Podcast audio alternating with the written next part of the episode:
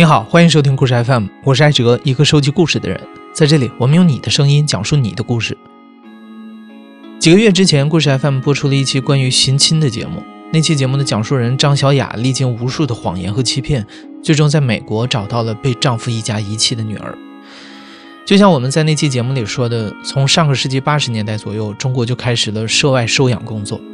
截至二零一六年，已经有将近十五万中国孩子被海外家庭收养。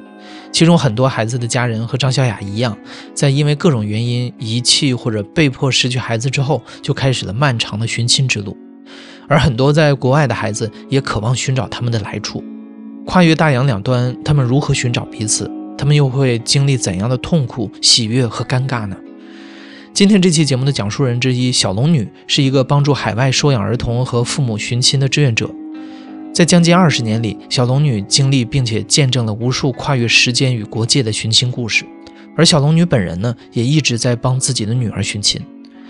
小龙女本名叫龙兰，祖籍广东。二零零二年，小龙女认识了一个来中国收养了两个女儿的美国男人 Brian。当时 Brian 募捐了一笔钱，想要捐赠给中国的福利院，请小龙女给他当向导和翻译。在这个过程中，两个人相恋并且结婚。小龙女之后也去美国定居了下来。他第一次寻亲也是从这个时候开始。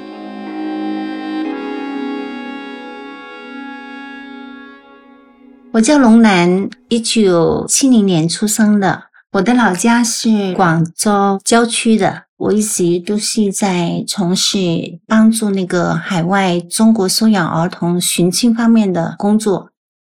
我先生是外国人，他是两个中国女儿的爸爸嘛。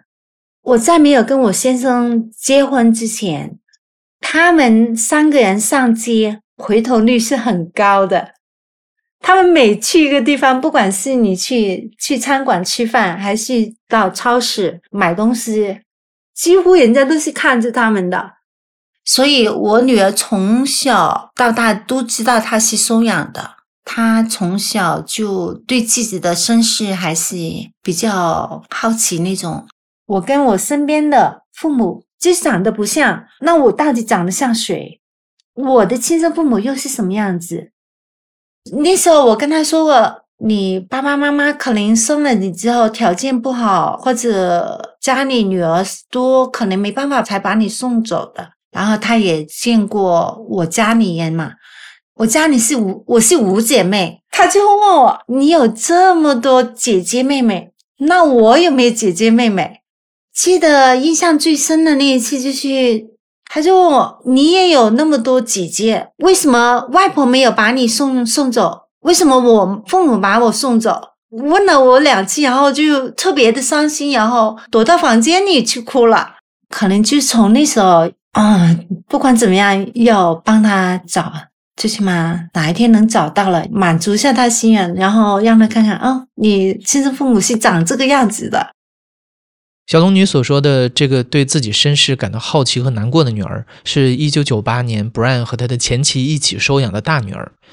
就像很多来中国收养孩子的外国夫妻一样，Brian 和前妻之所以当初会来中国收养孩子，原因之一是了解到中国那时候的计划生育政策和庞大的孤儿数量，而另一个原因呢，是中国的收养程序相对简单，从提交申请到收到孩子的档案，Brian 等待了不到一年。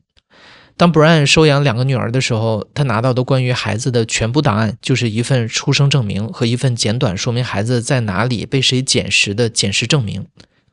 所以，小冷女和 Brian 想帮大女儿寻亲，并不是一件简单的事情。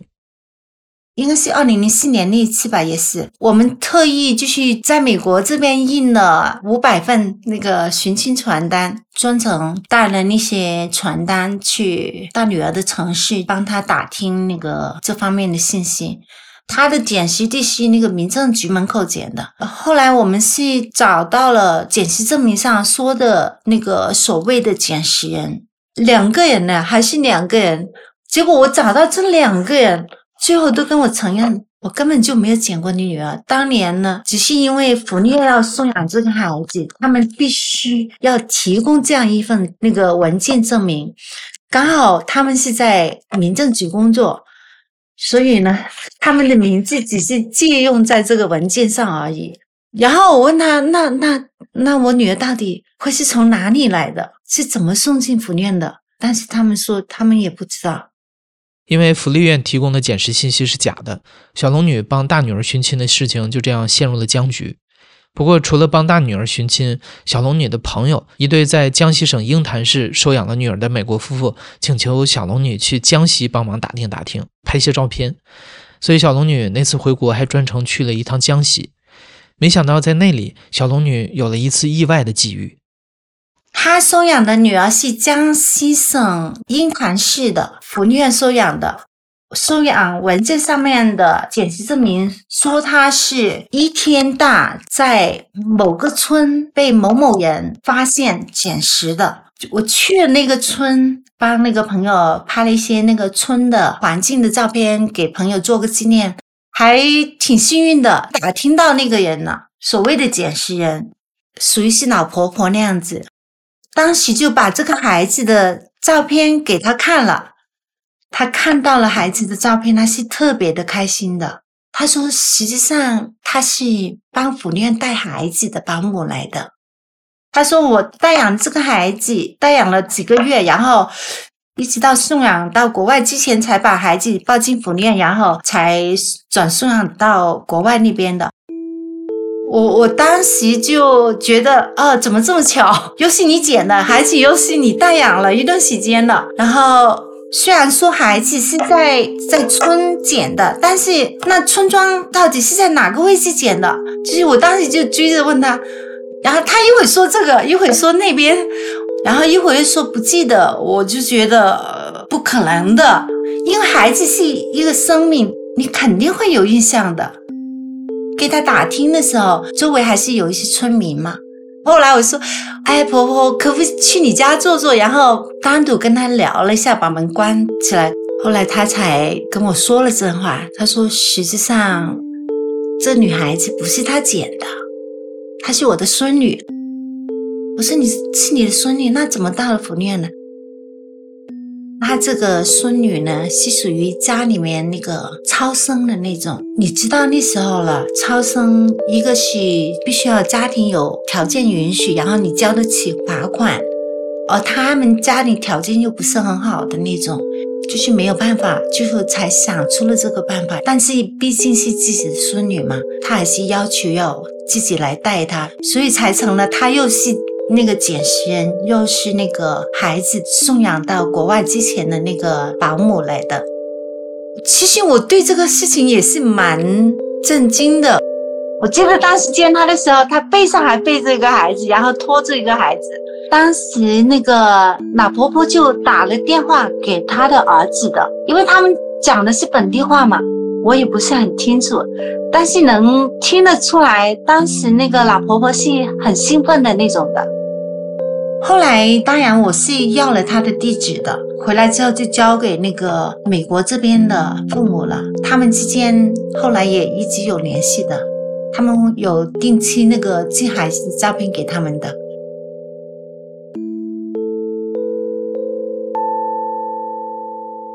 这次意外的寻亲成功，在部分美国收养家庭里传开了，不少家庭找上门来，拜托小龙女下次回国的时候，也帮他们的孩子寻找一下亲生父母。从那以后，小龙女每次回国都要去全国不同的城市探访福利院和捡拾地，帮助其他人寻亲。那个时候，她最主要的目的还是帮自己的女儿们找到亲生父母。没有想到，这一找就是将近二十年，而这件事儿也慢慢变成了她最主要的事业。小龙女说，这二十年里，她接触的国外收养家庭和孩子有上万个，但在她帮助下寻亲成功的家庭只有几百个。为什么寻亲这么难？对于那些被收养的孩子来说，他们拥有的唯一线索就是捡拾文件上的捡拾人和捡拾地。但当他们回到当年的捡拾地，当初的建筑往往已经被拆毁或者重建，捡拾人也往往难以寻找到踪迹。即便找到了，也可能像小龙女大女儿文件上的捡拾人一样，被发现是假的，或者因为各种原因不肯开口。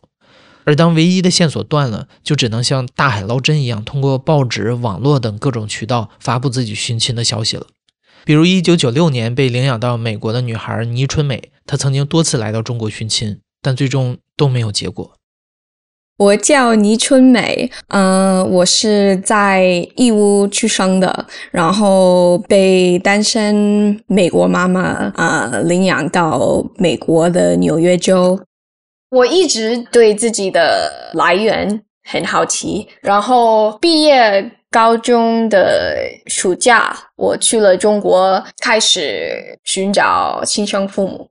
那个时候是参加了一个为从中国领养的美国孩子的节目，在那个节目，我认识了一个朋友，他的父母是义乌人，所以我们去义乌的时候，他和我们一起去了本地的电视节目进行采访。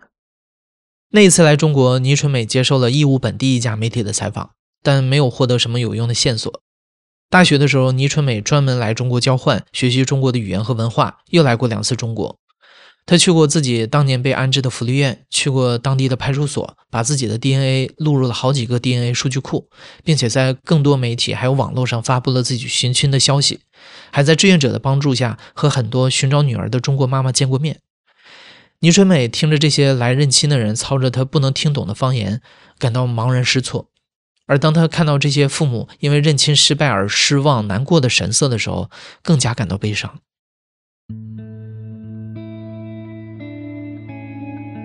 二零一九年十二月，有一个疑似的爸爸，他联系到我，我以为他是我真正爸爸，因为他有除了他遗弃的女儿以外，也有两个女儿，然后一个女儿和我长得很像。呃，我特别特别开心，我给我妈妈发那些家人的照片，然后她给呃所有她的朋友发和我长得很像的疑似妹妹的照片。他的朋友们都说哦，恭喜恭喜恭喜！但是 DNA 对不上的时候，我很难过。那个时候，我想放弃，然后就不找了。每一次希望破灭的背后，倪春梅感受到的是更深的失望。虽然当时她并没有真的放弃寻亲，而是又接着在网上发布了新的视频，又接受了新的采访，并且和更多可能是她亲生父母的人取得了联络，但始终没有找到配对成功的人。他觉得自己已经穷尽了各种办法，想要放弃的想法逐渐变得强烈。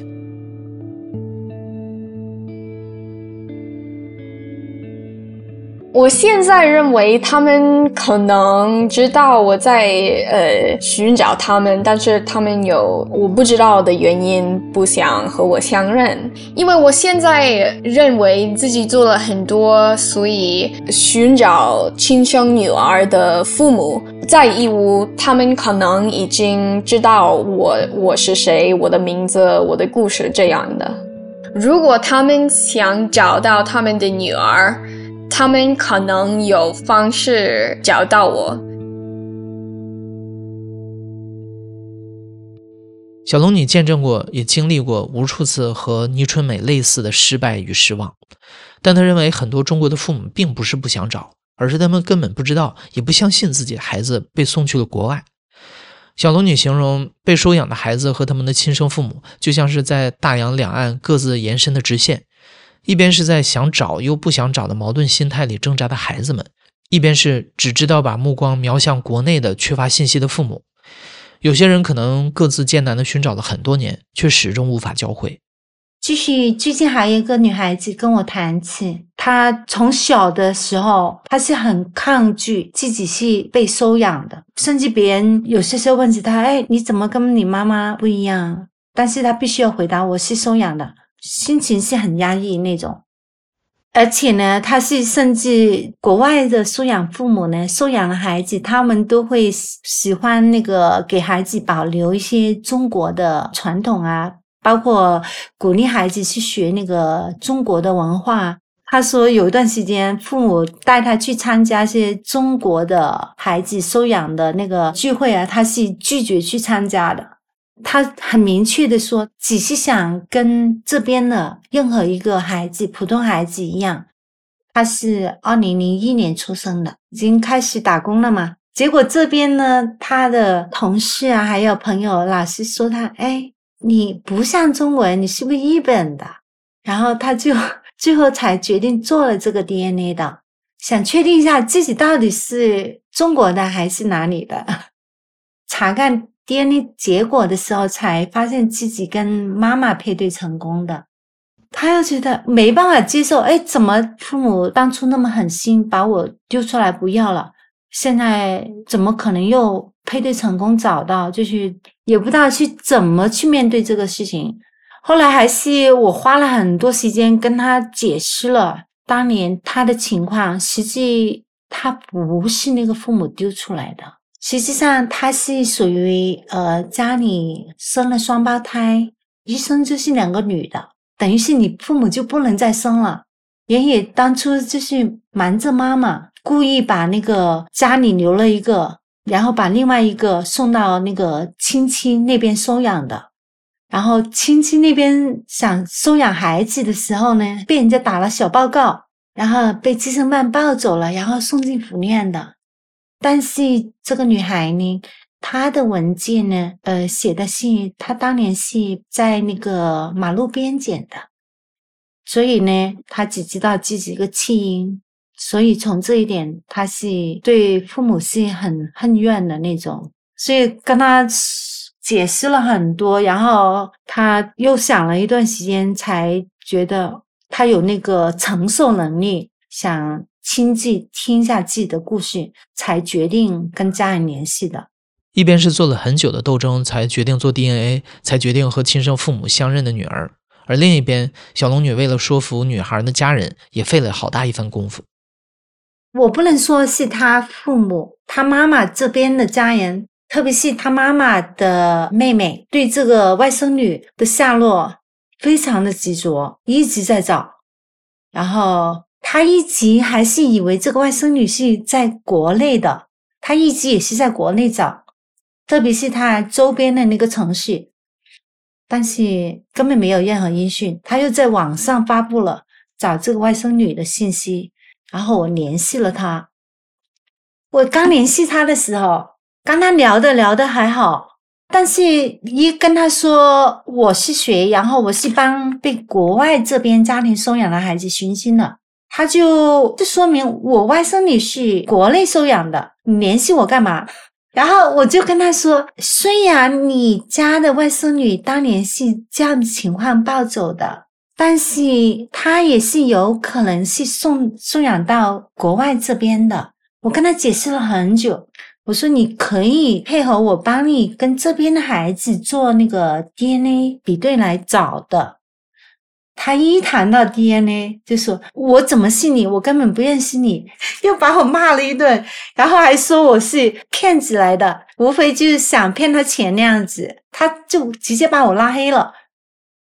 我就也是蛮执着的那种，后来我就找了他住的那个城市的记者打电话给他，记者跟他说了，然后也把记者证什么也提供给他看了。但是他还是把他也当骗子了。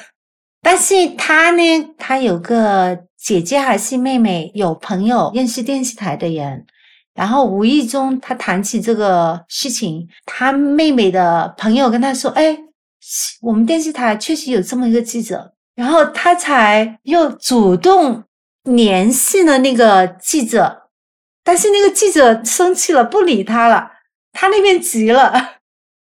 后来，他把我的联络方式提供了他那个姐姐了，也就是孩子的妈妈。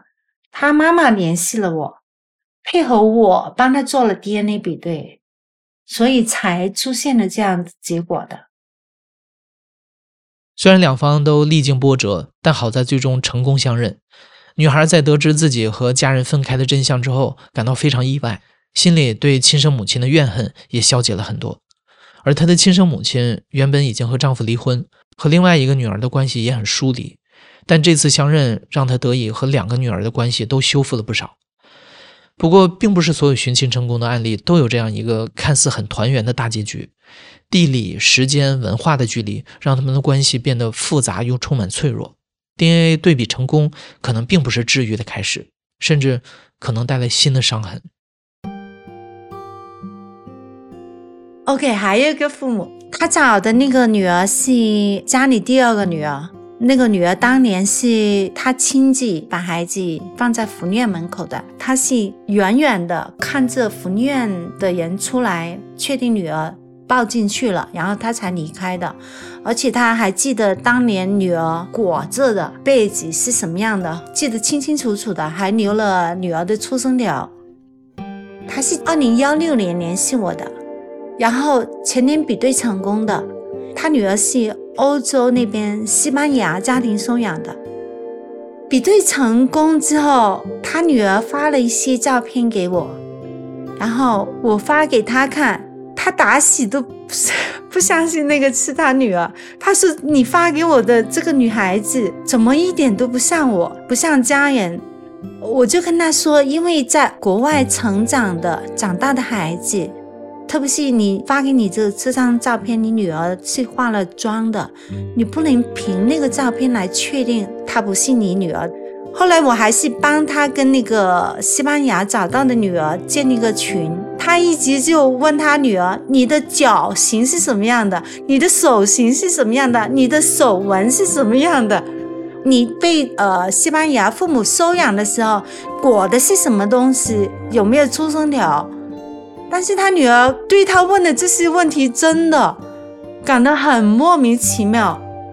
除了就是按照他的要求，把自己的手那个照片、手型的照片，还有脚型的照片都发给他了。那个父亲还谈起，还要求他女儿：“你可不可以把你的 DNA 重新寄给国内这边来？”然后他女儿就一直问我：“我爸爸怎么老叫我把 DNA？” 寄回国内再做 DNA，我不明白，因为他女儿把那个他手中的跟妈妈比对成功的 DNA 结果也发给他了。还有一点呢，他女儿收养的文件的出生日期还很幸运，只差了一天，基本上是没有更改的。他就觉得父亲这样子简直是没办法理解，然后就是有点好像又第二次。被拒绝的那种感觉，因为本身他出生了之后，父母丢出来，已经是自己第一次已经被拒绝了，然后现在寻到了，又发出生这样的事情，就是感觉到自己父母是不是找理由不认自己？后来他女儿就退出群了，就没有再联系了。所以寻亲难，但是寻到了相认，也是只是一个开始而已。对于这一点，2000年被收养到美国的 Rachel 也深有体会。Rachel 被收养五年之后，她的妈妈又在中国收养了妹妹 Olivia。虽然 Rachel 始终没有找到亲生父母，但 Olivia 幸运地找到了。找到了之后的故事，却也没有那么圆满。Hey, my name is Rachel Forsine, and I'm 23 years old. 我叫 Rachel Forcing，今年二十三岁。两千年十二月二十五号，在我十个月大的时候，我妈妈从九江收养了我。陌生人会对我说：“我能够被收养，很幸运。”每当有人对我说这句话，我会觉得非常沮丧和不舒服。这句话好像在说我是一个负担，我亏欠收养我的妈妈，她是在拯救我，我应该心怀感激。在我看来，这意味着我好像不应该和我现在的家庭在一起。我们被抛弃，我们被迫离开自己出生的国家，来到一个白人为主的国家。我不得不面对混乱、失去、悲伤，这并不幸运。这些天真又随意的说法，完全忽视了我的创伤和我的整个人生历程。我渴望被接受，渴望被认可，害怕被拒绝。我希望自己是普通的，但我不得不在中国人和白人这两种身份之间徘徊。直到大学，我才开始对自己的身份不感到羞耻或愤怒。我实际上从来没有主动找过我的亲生父母，但我妈妈从我还是个孩子的时候就开始找他们。她在这件事上一直非常积极，因为她同情我和我的亲生父母。她内心相信我的亲生父母从来没有真的想遗弃我。她和我说过很多次，她收养我两天之后去九江参观，然后她哭了。他感到很难过，因为他会拥有抚养我的快乐，而我的亲生父母会错过这一切。他还觉得我不能在我出生的地方长大，不能了解自己的根，这也是他希望找到我亲生父母的原因之一。也因此，我妈妈刻意将中国文化融入我们的生活，并且让我们有机会去中国寻亲。实际上，我已经去过中国三次。我最近一次去中国是二零一六年，我和家人在妹妹出生的家庭住了十天。大概是在这次旅行的前一年，我妈妈有一天在 Facebook 上看到一个帖子，说有一对父母正在寻找他们的亲生女儿。我妹妹的先天性心脏病，大致的出生地点和猜测的生日与他们帖子里写的相符，所以我妈妈联系了那个帖子的主人。一个多月后，奥利维亚的 DNA 和他们配对成功。我们很快通过微信与他们取得了联系。我们发现，奥利维亚实际上是第二个孩子。她有一个大她七岁的姐姐和小她七岁的妹妹。当奥利维亚发现她有两个姐妹时，肯定很受伤。她一直在想，是不是她不够好，所以没有像其他姐妹一样被留下来。但奥利维亚的亲生父母告诉我们。奥利维亚出生的时候，他们发现他有先天性心脏病，而他们的第一个孩子有一只手残疾。他们觉得自己没有能力照顾奥利维亚，所以把奥利维亚交给了一个亲戚，想等到他们经济好转再把孩子接回来。但据他们说，这个亲戚没有告诉他们，就把奥利维亚送去了福利院。当他们发现时，他们去福利院想把他找回来。但福利院否认奥利维亚的存在。听到这个消息后，我妹妹的痛苦减轻了一些。知道她是三个姐妹中唯一被抛弃的人是有原因的。我们决定在那年夏天与他们见面。我妹妹相当安静，她并没有真正参与，因为她当时正在与抑郁症做斗争。我想，奥利维亚的亲生母亲也有点犹豫和保留。她知道自己不得不再次放弃奥利维亚。他可能想避免这种痛苦。在即将告别的时候，奥利维亚的生母告诉他，他觉得他们还没有建立起真正的联系，他希望他们可以更进一步。然而几年后，他们和奥利维亚的沟通开始减少，又变得疏远。我妹妹仍旧偶尔通过微信与他们聊天，但她最近试图与他们保持距离。因为他注意到，他比他们付出了更多努力。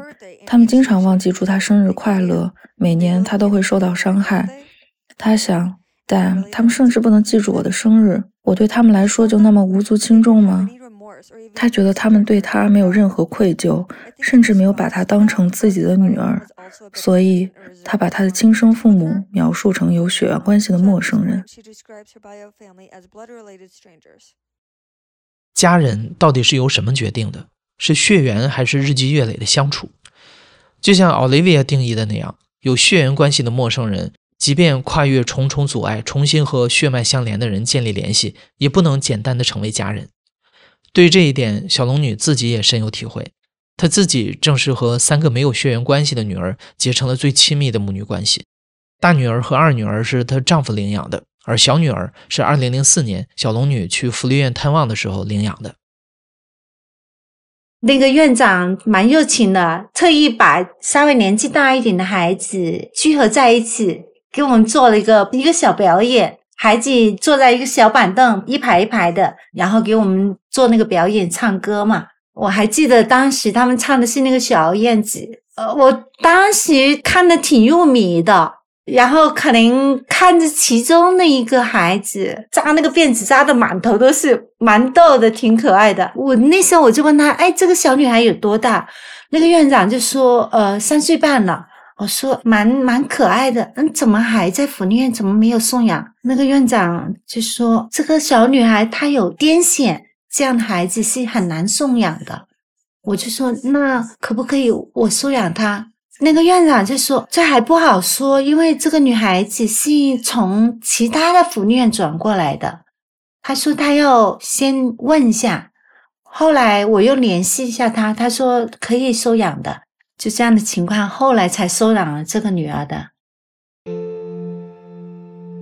因为收养她，她是差不多四岁了，所以她那时候应该是多多少少有点记忆的。”但是他的记忆也许会随着后来成长的过程中也会淡模糊的。后来他六七岁大的时候，我们我们一家人本来就安安静静的在吃着饭的，他突然间说：“你知道被丢在福利院的是什么感觉吗？”他就这样喊，他说：“你当年为什么把我丢在福利院？”我当时就呆了，我说：“我没有把你丢在福利院了。”我说：“我说你不记得妈妈是把你从福利院收养的。”我记得那一次刚见他的时候，院长跟我说他是被人丢在一个村子，然后送进福利院的。但是他送进福利院之前呢，是由一个寄养家庭带养了三年的。我想对我女儿来说，可能她当年被送进福利院的那一刻，记在她脑子里面了。所以我那时候就女儿那天责问我为什么把她丢在福利院的时候，我就觉得惨了，要帮她找亲生父母，让她明白这一次才行。所以那一天我就打电话给院长了，问他：“哎，你可不可以帮我查一下我女儿到底是哪个村捡的？”但是那个院长一会说：“哦。”因为他是从其他福利院转过来的，到底哪个村他也不记得，他要问一下。后来后来打着打着，他干脆不接我电话了，把我气懵了。然后我又联系了那个寄养家庭。我呢收养这个女儿的时候，我第一个要求就是见一下这个收养家庭。对我来说呢，这个家庭也是他的家人，毕竟带了他三年。然后我就联系了寄养家庭，问他们了。他说：“实际上呢，我们是他的亲生父母。”我说：“怎么可能呢？” 我说：“当时我也呆了，因为当时我收养这个女儿的时候，他们是在场的呀。福利院专程派车去把他们接过来的，在我我们住的宾馆，然后我们见了面。”当时我就这边忙着跟那个寄养爸爸聊天，这边我也想着给他们做一个最后的道别嘛，我就把那个女儿交给那个寄养妈妈抱着，一直让她抱着的。但是聊着聊着，一转身发现他们两个不见了，我当时呆了，我整个宾馆找遍了，包括宾馆周围都找遍，找不到人，院长也急了。等了一个晚上，到了凌晨三四点那样子，突然间才送回来。我问是怎么回事，他说寄养妈妈把孩子 拐走了，拐到他们原来的那个城市去了。当时我我是蛮气的，我说你你舍不得孩子，但是你不应该不然把孩子拐走，对不对？但是就是也没有想那么多。但是也是想着，毕竟对方带孩子带了三年，有感情是人之常常情，对吧？当时 QQ 那边他回复我，他们就是孩子的父母，我真的呆住了。然后他就说，实际上她是我我们的女儿，但是我们不是她的亲生，我是孩子的姨妈。实际上，我女儿是这个姨妈的亲妹妹的女儿。当年呢，我女儿是家里面第二个女儿，前面是有个姐姐嘛，他们是农村的，家里也想个生个男孩嘛，然后姐姐这边想收养个女儿，就这样子达成协议，把女儿过继给这边收养的。我女儿的收养父亲，他的好朋友跟我女儿送进的那个福利院的院长是朋友。然后那个福利院的院长说：“哎，你可以把孩子送进福利院的，免费上学，不光是可以学到英文，以后还可以到国外留学的。年满十八岁学成了，以后就可以回国。所以我女儿不三岁大不，然后送进了这边福利院。所以那一次见面呢。”他们是知道我是收养这个孩子，但是从另外一个观念来说，他们也是被告知，实际上这只是一个形式，通过这个形式，孩子到国外留学的，在他们的观念中，他们是根本不知道我是我是孩子的合法的妈妈，他们完全是被骗了，却没有知道那一天他们是完全失去了这个孩子了。所以后来我不是找到他们之后，然后专程回国去了那个孩子的亲生姨妈家，还有亲生父母家嘛。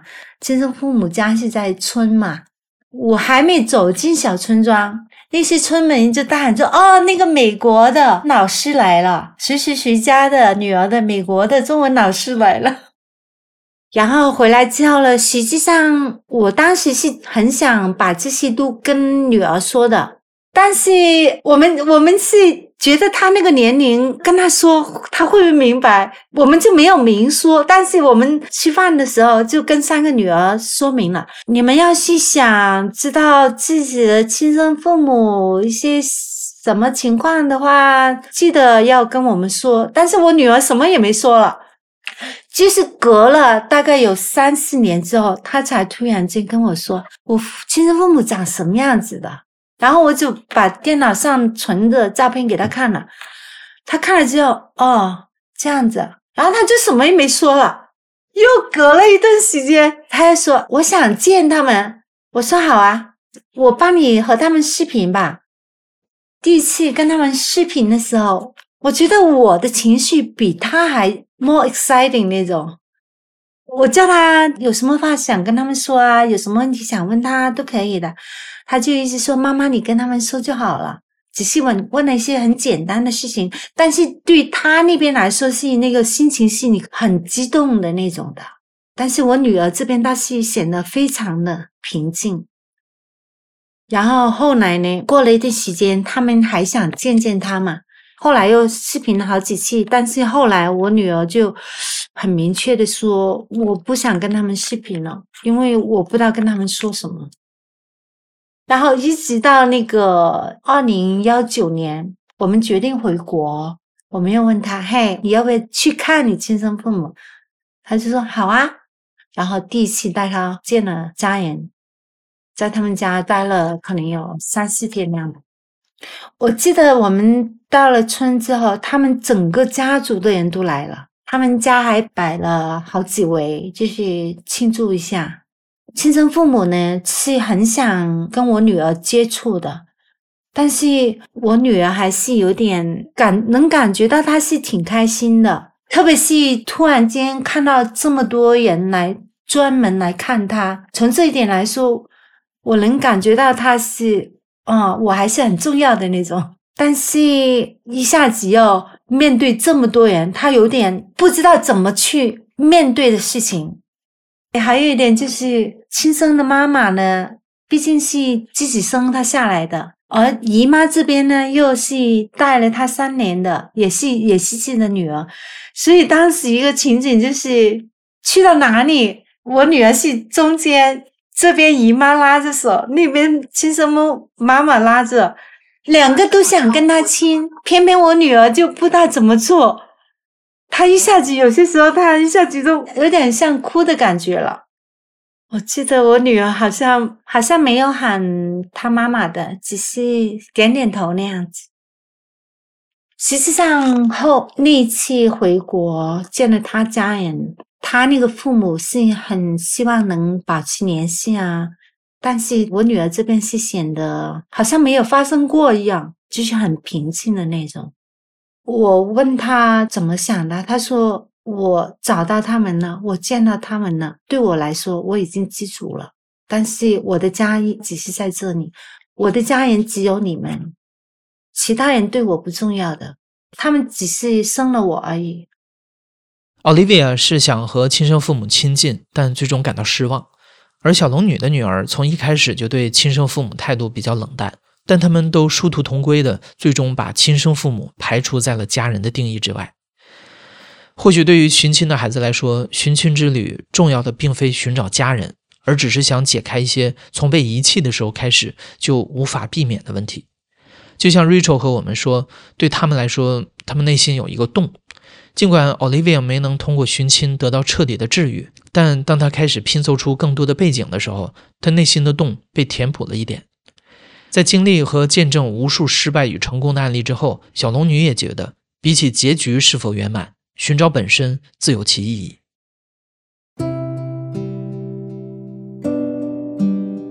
虽然我看到我女儿不是很热衷跟她亲生父母联系，但是最起码她不会脑子里面想着当年妈妈把她丢在福利院的，因为就那天我女儿那样子责问我，我能感觉到她是很很生气、很不开心那种的，就是被遗弃那种感觉。看得出来，他后来知道，实际上家人还是很在乎他的。他现在的心理是平衡的，也就是说，寻亲它是一个际遇的过程，而不是一一定要会是一个完美的结局。一千个孩子寻亲成功的可能还没有一个，但是很多孩子就是在这寻亲的过程中遇到了很多。家庭联系他，谈起他们的故事，然后这些孩子从从这些故事才知道，实际上这些父母那个心里是有孩子的。然后我知道这一点，其实我心里也是感觉到好受很多的，总比之前一直只知道自己是父母丢的弃婴要好受很多的。包括找到的、相应的，可能不是自己想象中的一个完美的结局，但是这个过程中，最起码他是找到了一些答案的。最起码去看病了，他也可以填写一下。我问过我父母了，没有遗传疾病。